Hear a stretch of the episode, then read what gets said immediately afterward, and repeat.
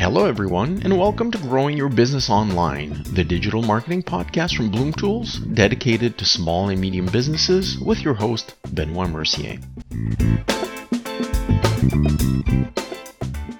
On today's episode, how to deal with negative reviews positively.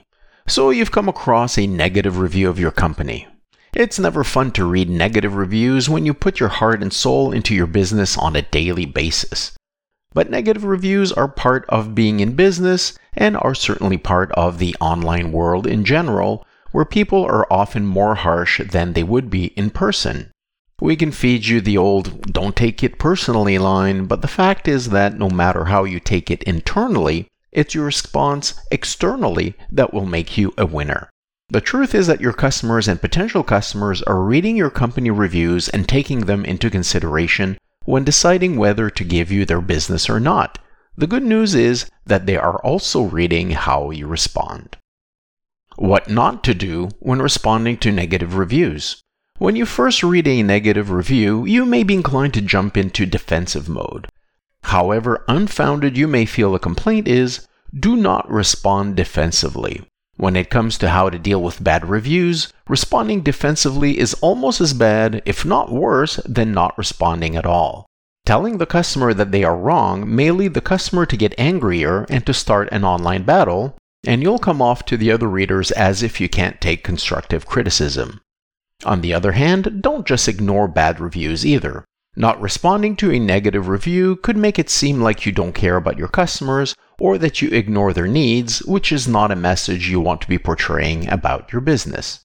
Some people, as we know, use the cover of the online world to start arguments they have no intention of allowing you to resolve. Don't get into a never ending argument with an unhappy customer online. If your initial response is met with more negativity, let them know you're happy to take their situation offline to help them resolve it. If they carry on, do not feel the need to respond again. This will make the incessantly negative customer seem like the immature party to onlookers. What to do when dealing with negative reviews? When dealing with dissatisfied customers, always begin with empathy. Make your customers feel heard and that you care about the issue they've experienced and care to make it right. Let's give an example of a response to a negative review and we'll break it down into three parts. First, the introduction.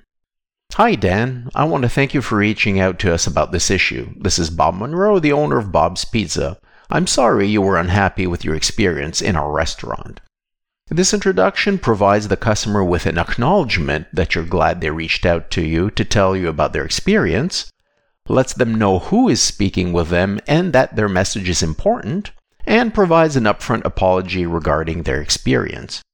Next, let the customer and the rest of the people reading the response know that what they experience is rare and try to shed light on a more positive aspect of your business. Our goal is to provide quick and efficient service to every one of our valued customers. Finally, give the customer a next step to resolve their issue and suggest that this is done offline. This will make your response sincere and show everyone else reading that a simple online apology is not all you're doing to help remediate the situation. Please call me or email me so we can discuss and resolve this issue to your satisfaction. I look forward to hearing from you. When we put it all together, we have a genuine, empathetic, and sincere response which has a positive twist and lets everyone know how committed your company is to solving customer issues. Here is the full response. Hi, Dan. I want to thank you for reaching out to us about this issue. This is Bob Monroe, the owner of Bob's Pizza. I'm sorry you were unhappy with your experience in our restaurant. Our goal is to provide quick and efficient service to every one of our valued customers. Please call me or email me so we can discuss and resolve this issue to your satisfaction. I look forward to hearing from you. One thing to keep in mind when responding to negative company reviews online is to track them. Tracking reviews can help you understand what may be a legitimate, recurring issue with a process, service, or product within your business. Listening to customer feedback is one of the best ways to retain loyal customers and improve your products and services. Talk to your local Bloom Tools consultant about your customer service strategies and start gaining more positive reviews for your business. And that's it for today's episode. Thank you for listening. We hope you've enjoyed it and stay tuned for future episodes of Growing Your Business Online, which can be found at bloomtools.ca slash podcast. And you can ask questions or leave us a comment at podcast at bloomtools.ca.